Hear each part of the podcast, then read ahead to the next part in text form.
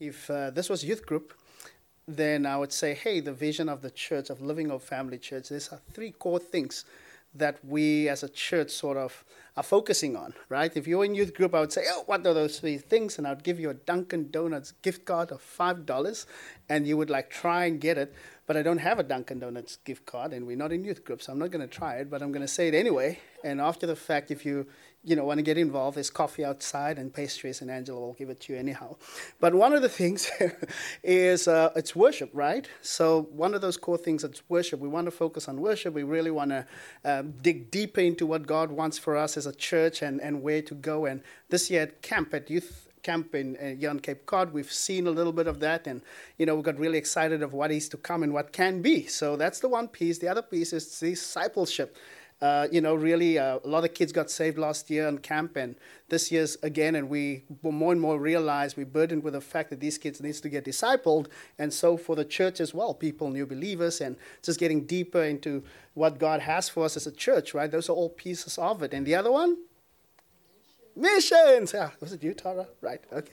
Missions, right? So that's kind of where I'm going to just uh, camp out this morning on, on talking about that a little bit with you. And I'd like to start that our church, this church, this tiny little church, Living Hope Family Church, are so passionate about missions. And I know that the Jamesons right here in front, they went to South Africa for uh, almost two years. They went out there and they did the crazy thing and gonna go serve Jesus in Africa for a season. And they did that with the entire family. And they, you know, that's just one thing that this church is about celebrating that. But they came back, and then I remember uh, they went to Cuba. Tara, you went to Cuba a little bit to go and do missions, and then just before Youth Camp Beyond the Cape in May. They also went to Cuba again, and I know I spoke briefly with them. They had an amazing encounter, and it's just all that things that's happening there in this church missions, missions, missions. Hopefully, we can hear a little more about what happened in Cuba. But also, I know Tian, who uh, went to Puerto Rico as a young girl in youth group one summer, and then again this year she went to Brazil, just going out and sharing the gospel, being passionate about missions, right? Then there's the Priscos, who went also, hey, we're going to Africa for two years, gone out and did the same thing with their beautiful girls, and for two years just went out there and did crazy stuff for Jesus, right? Once again, mission, something that the church is really passionate about, right? And then also, I know, Tori, you went to Egypt for a little bit, and then you went to, not a little bit, for a while, and then you went to Belize and, and all that, and out to Cape Town, and missions again, you know, just going out sharing the gospel. Where's Krista, Caitlin, and Clara, who for a couple of summers, went out to uh, uh, Belize as well, just going to do, do that, missions, missions, missions, all from this church, right? There's a couple more. I know, Mark, you've been all over the place, and I, I clearly, the Browns at the back, gone out to, what's the place called again, Uncle Dad? Nepal. Yeah, Nepal. Going there. Crazy. It's far out. Doing missions, missions, missions, all from this tiny little church. Isn't that amazing? Right? Doing crazy things for Jesus. That's a clap. Yeah, I agree. That's a clap. And then, of course, on top of it, us as a family came from Cape Town, South Africa, coming here as missionaries, right? And once again, this church says, yeah, this is what we want to do. It's almost about 10 years for us being here. Once again, buying into it, being missionaries on Cape Cod. But once again, this tiny little church says we endorse that, right? We want to do that. So it's we're really putting our money where our mouth is in many ways. And then also now there's Youth for Christ, as you know. Uh, um, trying to get to a chapter status and all that. This church, once again, supports it hugely. So it's all there. However, many of us can sit here and say, but Emelio, we're not all into going to Africa for two years and going to Nepal and going to do crazy things and going off to Belize and all this, but we're just here, you know, and, and what can we do? But I want to encourage you, all believers, we have a calling all of us have a calling, right? Not just everyone's called into full time ministry and that type of thing, and thinking that, hey, because we're not going away, we don't have a mission, right? We have a mission right here. You have jobs, you have schools, wherever you are. Those are all mission fields. I'll tell you what I mean by that. 2 Corinthians 5, verse 7 and 17 to 18, a very well known scripture to all of us in many ways. It says this Therefore, if anyone is in Christ, anyone in Christ here? Right? Anyone in Christ, he's a new creation. Amen? The old has passed away. Behold, the new has come.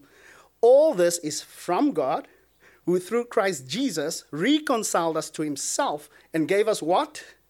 A ministry of reconciliation, right? So when we were separated from God, right? Because of sin and all that, he came and we accepted Jesus and we got reconciled with the Father. But he did just, didn't just leave it there. He gave us a ministry of reconciliation to go out and reconcile the lost with the Father wherever we are, at our jobs, when we buy ice cream, when we go and buy golf shoes, or I don't know, whatever we do, we have a ministry of reconciliation. So it's clear that everyone, and this is the thing, every calling is holy because it originates with God. Amen?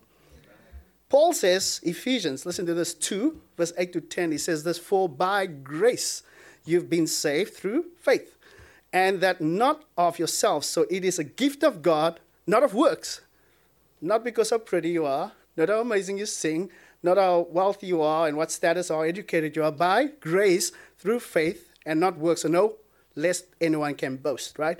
In the second part, verse 18 says, For we are his workmanship, created in Christ Jesus for good works which God prepared beforehand that we should walk in them. So the works were prepared already. So when we get into Christ, there's a lot of work that we need to do, good works that we need to do, so we can share the gospel. Once again, wherever you are, doesn't have to be in all these places going far away and making these big moves. Amen.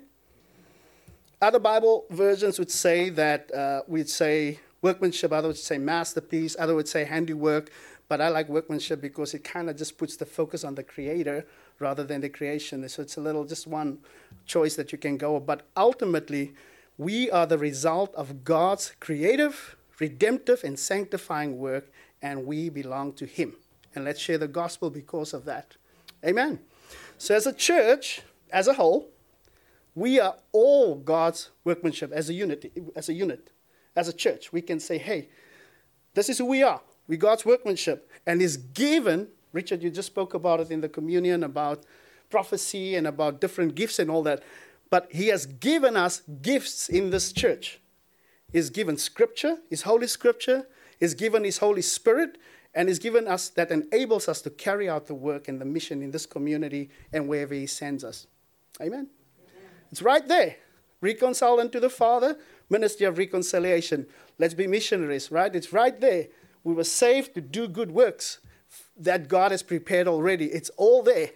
We just have to say, Yes, Jesus, and do it. But we rec- I recognize, and we know this, that every person, your calling might be unique. Amen. Some of us, like Ben just said here, Pastor Bill, he can't sing. He's not into that, so probably not going to be in a worship ministry at some point. uh, but also the process of us getting to that place is unique as well. You can't journey like the Jamesons did or like uh, Uncle Doug at the back journeyed or the Gassibes journeyed. There's a journey for you, whichever way God's going to take you to get to that place. But when we study and we look at the lives of some biblical characters, I'm going to point out two, and then I want to share a little bit about our journey as a family with you. I'm looking at the lives of whenever God gives a, a word, many in this room might still wait on God who said years ago, or three months ago, or five days ago, I don't know, this is going to happen. It's something that God said, and you're still waiting on the Lord. You don't have to answer, you don't have to raise your hands, but we know this is something. This happened with me. Many a times, God gave words or prophetic words or a dream or whatever the case may be, and then you kind of wait on God for, to see what's going to happen with it, right? But I'd like to point this out. There's an announcement season when you get a word or a calling or a mission or whatever it is, of prophetic. Then there's this middle season, which is kind of a preparation season, whatever you want to call it. And then there's a season where God actually fulfills it, right? We get in trouble in the middle season a lot. because a lot happens there. I'm testifying here, telling you. A lot happens there. I preach this sermon because I'm loving it. I live through it. A lot happens. But I want to point this out. When we receive the calling, the word, the prophecy, the dream, you fill in the blank, sometimes it's a specific word, and sometimes it's very vague. This is this general thing. Look at David. He received a prophecy from Samuel that he would be what? The next king of Israel. Very specific. He'll be the king.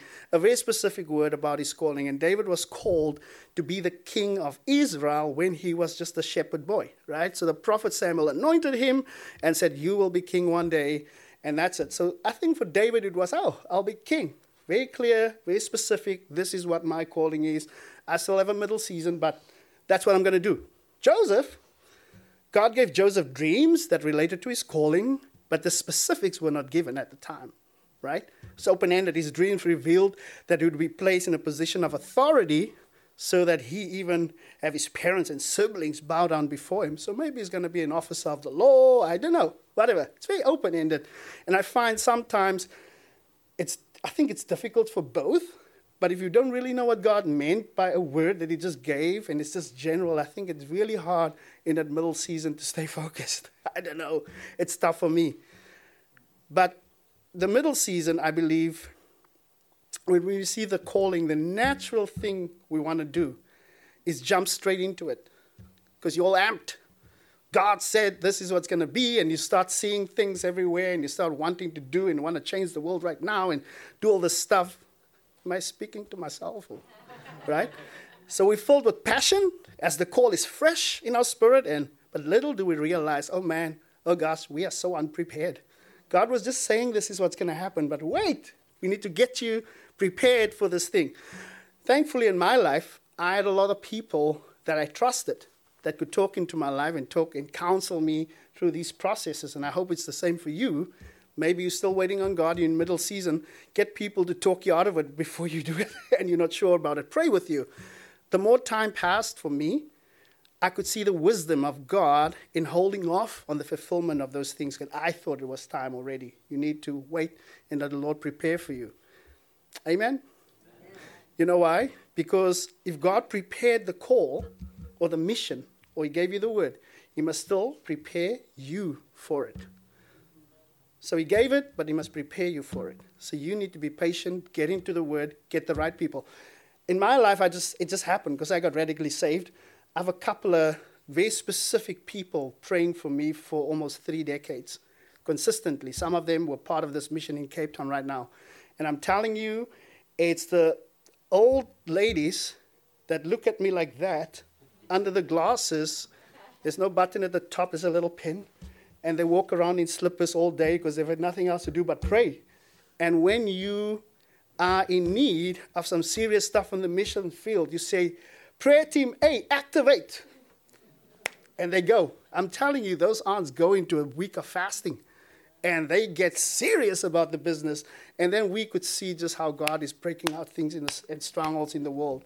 I, I, they don't mess around, man. Um, we had to, when we landed in Cape Town, funny story, we were told if you don't come say hi, we didn't have a lot of time. We didn't even see our families properly. That one aunt said, if I don't see you guys, I mean, you don't mess with her. We had to make sure we go say hi and she cooked us a meal. We sat around the table. She prayed with us. It's just like, it was nice. It was in love. But it's just like, hey, make sure you come say hi to me because last time you didn't.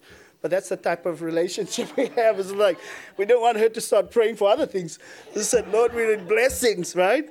So, yeah, we went out and, and we greeted her. But, yeah, in that time, you really, really need a lot of people to pray with you, keep you accountable, makes sense because you're just in that space of thinking you're going to just do it all, but you can't.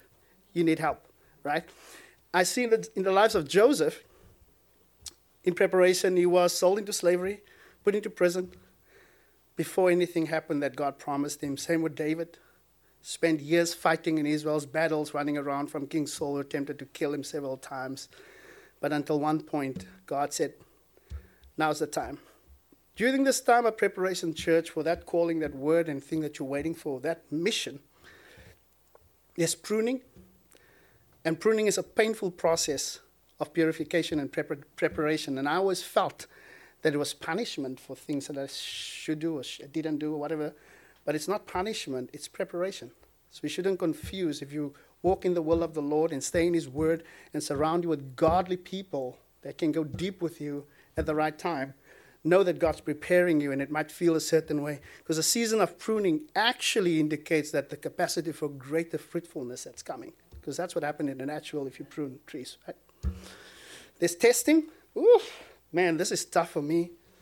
And there's time when you wanted to say it in that time of preparation. The Lord said, bite your tongue. Nope. Lord, can I? Nope.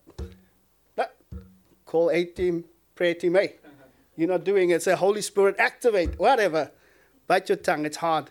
Because part of pruning is testing. Amen? Because your character gets tested, impurities in your motives are brought to the surface and we are tested to see if we will be fruitful with little things. Amen. And one thing that I've noticed um, there are natural things that I'm gifted in that God won't always use in a time of preparation. Because when you are struggling to get prepared for where God wants to take you, you tend to want to go back to what you know well. You know, and God says, like, ah, shelve that for now. This is a season of new things. You're learning new things. I'm preparing you for other things. All right? And you're just waiting on the Lord. And I look at David in his season of preparation. Look at this. It feels like your influence is limited. But you're like, man, I'm I can do stuff. I know stuff. Yeah, but we don't need that right now. What we need you to do is learn because we need to get you ready for the next thing, right? So David was called to be king, as we know, and uh, to be the most influential person in Israel. That's what the prophet told him, king. But after he was launched and anointed, a difficult season came for him. King Saul became obsessed with trying to kill David. And so was he often on the run, at some point in a cave, 400 men came around him, right? And he became the leader. And he had a little bit of influence as a leader because now he was going to lead a, be the king of Israel, one of the most influential people. But right now, God is giving a little bit of a glimpse of what can be as you are in that preparation season. God will allow you to do little things so that you can get ready for what's coming, right? It won't be the thing, but little bit. So it's almost a sense like your gifts can be a little restricted because God's preparing you for bigger things. Don't depend on your ability, but depend on God because He wants to make you fully dependent on Him. Amen. I think one of the reasons for this dynamic of God holding back in that season of preparation, God's often doing more in you than through you. Get that? Because we cannot control those changes in those seasons, and we cannot make the season of preparation end by our own will or desire. We really have to work closely with God. As hard as that is, there's going to come a time where God's going to say, Now I want to transition you out and fulfill things.